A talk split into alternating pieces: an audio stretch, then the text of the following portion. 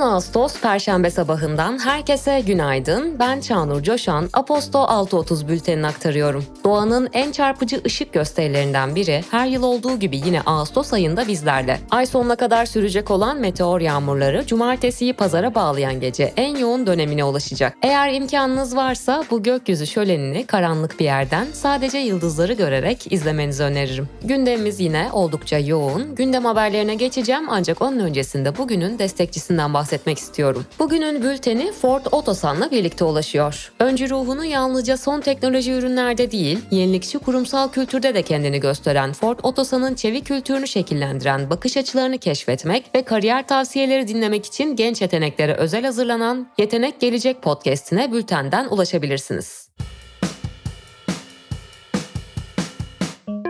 Memur ve memur emeklilerinin 2024-2025 yıllarındaki mali ve sosyal haklarının belirleneceği 7. dönem kamu toplu sözleşmesi görüşmelerinde hükümetle Memursen arasında müzakere sürecine girildi. Memursen Genel Başkan Yardımcısı Hacı Bayram Tombul, 14 Ağustos'ta enflasyon hedefleri üzerinden değil, piyasa gerçekleri üzerinden bir teklifle masaya gelinmeli dedi. Global konut fiyat endeksine göre %132,8 ile konut fiyat artışında dünya birincisi olan Türkiye'yi, ikinci olan Makedonya %18,8 ile takip etti. Birleşik Krallık merkezli bir danışmanlık firmasının yayımladığı ve 150 şehri kapsayan araştırmada Ankara, İzmir ve İstanbul dünyada konut fiyatlarının en çok artış gösterdiği 3 şehir oldu.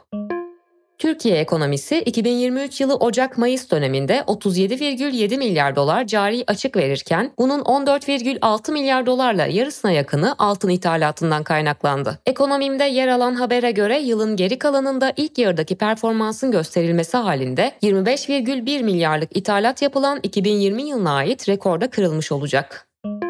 Tasfiye kararı alan şirket sayısı yılın ilk 6 ayında geçen yılın aynı dönemine göre %16 artarken yeni kurulan şirket sayısında ise %3,6 oranında azalma yaşandı. İllere göre dağılıma bakıldığında ise en çok tasfiye başvurusu İstanbul'dan gelirken bunu sırasıyla Ankara, İzmir, Bursa ve Kocaeli izledi. Çin'de tüketici enflasyonu Temmuz ayında %0,3 düşüş kaydederek 2,5 yıl sonra yeniden geriledi. Temmuz'da 10 aylık serisini sürdürerek %0,2 daha gerileyen üretici enflasyonunda yıllık bazdaki düşüş ise %4,4'e ulaştı.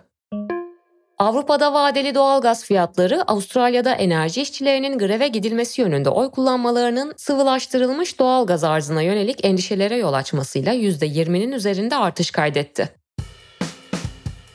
İş dünyası ve finans.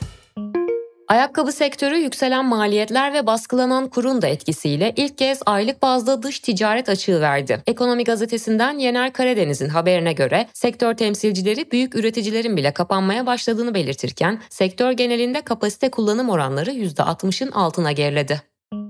Yurt içi uçak biletlerine uygulanan tavan fiyat sınırında artış yapıldı. Bloomberg HT'den Burak Karagöz'ün haberine göre Ulaştırma ve Altyapı Bakanlığı tarafından yapılan toplantı sonucu alınan kararla yurt içi uçuşlarda uçağın %85'ine tekabül eden biletler azami 1650 liraya satılabilecekken geri kalan %15'lik koltuklarda ise tavan fiyat 2500 lira olacak.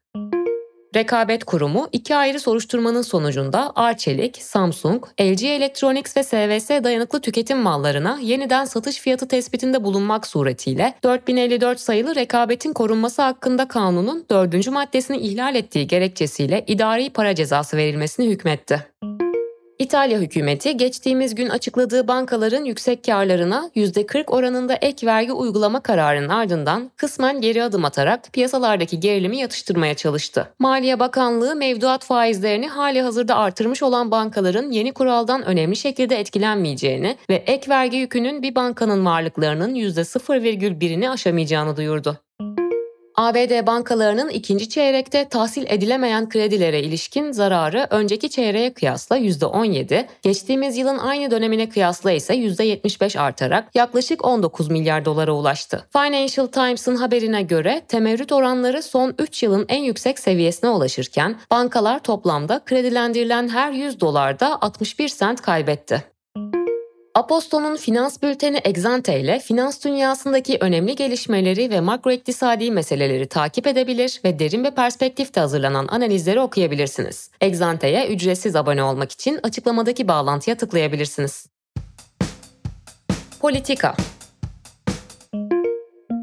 ABD Dışişleri Bakanı Antony Blinken, Rusya'nın tahıl anlaşmasına dönme konusunda dile getirdiği sorunları çözmek için ellerinden geleni yaptıklarını ve Birleşmiş Milletler'in Rusya'ya sunduğu teklifin hala yanıt beklediğini söyledi. Blinken, buradaki mesele taviz meselesi değil. Mesela Rusya kendi tahılını ihraç etmede sorun yaşadığını iddia ediyor ki bu yanlış. Rusya'nın tahıl ihracatı Ukrayna işgalinden önceki yılların rakamlarını aştı. Dahası Rusya'nın ihracat rakamları rekor seviyeye ulaştı diye konuştu. Cumhurbaşkanı Erdoğan başkanlığında yapılan Milli Güvenlik Kurulu toplantısının ardından bildiri yayımlandı. Milli Güvenlik Kurulu bildirisinde Karadeniz'de gerginliğin tırmanmasının kimsenin menfaatine olmayacağı ifade edilirken taraflara son verme ve tahıl anlaşmasına dönülmesi çağrısında bulunuldu. Ukrayna Devlet Başkanı Volodymyr Zelenski, ülkesinin Rusya'ya karşı başlattığı saldırıya ilişkin saldırı zor ve muhtemelen birilerinin istediğinden daha yavaş ilerliyor dedi. Zelenski ayrıca Ukrayna savaşı Rus topraklarında devam ettirmeyi planlamıyor. Böyle bir hedefimiz hiçbir zaman olmadı. Kendi topraklarımızı işgalden kurtaracağız diye konuştu. Suriye Cumhurbaşkanı Beşar Esad, Cumhurbaşkanı Erdoğan'la Erdoğan'ın istediği şartlar altında görüşmeyeceğini söyledi. Rusya'nın Güney Kıbrıs Rum Yönetimi Büyükelçiliği'nin Kuzey Kıbrıs Türk Cumhuriyeti Başkenti Lefkoşa'da Rusya vatandaşlarına yönelik konsolosluk hizmeti vermeye başlayacağı bildirildi. Nijer'de 26 Temmuz'daki askeri darbenin ardından geçici süreliğine bu ülkede bulunan ve hava sahası kapandığı için Türkiye'ye dönemeyen Türk vatandaşları özel uçuş izniyle İstanbul'a geldi. 233 yolcunun Türkiye'ye döndüğü bildirildi. Rütük haftalık olan toplantısında Tele1 ve KRT'ye üçer kez program durdurma cezası verdi. Rütük, Power Türk ve Number One Türk kanallarına da idari para cezası uyguladı. AK Parti Genel Başkan Yardımcısı Hamza Dağ, MKYK kararı henüz almadık ama önümüzdeki MKYK'de bunun kararını alacağız. 7 Ekim'de kongremizi Ankara Spor Salonu'nda yapacağız dedi. Dağ, nasıl milletvekilliğinde, kabinede, bakan yardımcılıkları ve diğer alanlarda değişimler yapılıp süreç yürümüşse inşallah aynı şekilde MYK'de, MKYK'de bu değişimler olacak diye konuştu. Teknoloji ve girişim Video konferans uygulamaları geliştiren Zoom, genel merkeze 80 kilometre mesafe içinde ikamet eden çalışanlar için haftada 2 gün ofisten çalışma zorunluluğu getirdi. Pandemi döneminde adı uzaktan çalışmayla birlikte alınan şirket, kararı yakın mesafede oturan çalışanların takımlarıyla yüz yüze etkileşim halinde olacakları hibrit çalışma modeli Zoom için en etkili yöntemdir sözleriyle duyurdu. ABD Ticaret Bakanlığı, hükümetin Çin'le rekabet gücünü artırmaya yönelik sağlayacağı 52,7 milyar dolarlık yarı iletken çip sübvansiyonları için 460'tan fazla şirketin başvuruda bulunduğunu açıkladı. Gelişmiş yarı iletkenlerin üretilmesi için ARGE'ye 11 milyar dolar ayrılan yasada ayrıca çip fabrikaları kurmak için 25 milyar dolar değerinde %25'lik vergi teşviği de yer alıyor. Amazon'un çip tasarımcısı ARM'ın halka arzı öncesinde çatı şirketi SoftBank ile yatırım görüşmelerine dahil olduğu kaydedildi. Reuters'ta yer alan habere göre ARM'ın halka arzından 8 ila 10 milyar dolar gelir elde edilmesi bekleniyor. Eski adıyla Twitter olarak bilinen X, reklam verenlere sponsorlu içeriklerinin hangi türde paylaşımların etrafında görüntülenebileceğini belirleyebilecekleri filtreler içeren hassasiyet ayarları sunmaya başladığını duyurdu. Reklam gelirlerinin yarı yarıya gerilediğini açıklayan şirket, bu hamleyle reklam verenleri yeniden platforma çekebileceğine inanıyor. Kısa kısa ABD'de Mega Millions piyangosu 1,55 milyar dolarla ülke tarihinin 3. büyük ikramiyesine ulaştı. Büyük ödülün tutarı şimdiye kadar yapılan 31 çekilişte kazanan olmadığı için aylardır kademeli olarak arttı.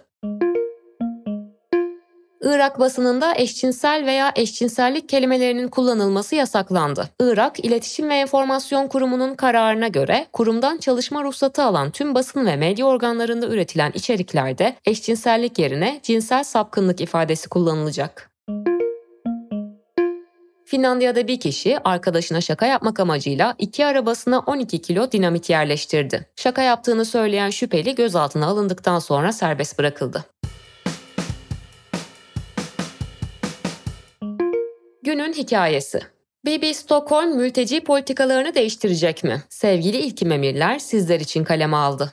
Birleşik Krallık'ta Manş Denizi üzerinden gelerek iltica başvurusunda bulunanların bekletilmesi için düzenlenen BB Stockholm isimli gemiye geçtiğimiz günlerde ilk mülteci grubu yerleştirildi. Dorset bölgesinde demirli gemide 500 kadar mülteci, iltica başvuruları sonuçlanana dek kalacak. Hikayenin detayları bültende sizleri bekliyor. Sevgili dinleyenler ben Çağnur Coşan 10 Ağustos Perşembe gününde Aposto 6.30 bültenini aktardım. Bugünün bülteni Ford Otosan'la birlikte ulaştı. Ağustos ayının ikinci haftasının içindeyiz. Bu haftayı da artık yavaş yavaş tamamlıyoruz. Kalan günlerin güzel geçmesini diliyorum. Tekrar buluşmak dileğiyle. Hoşçakalın.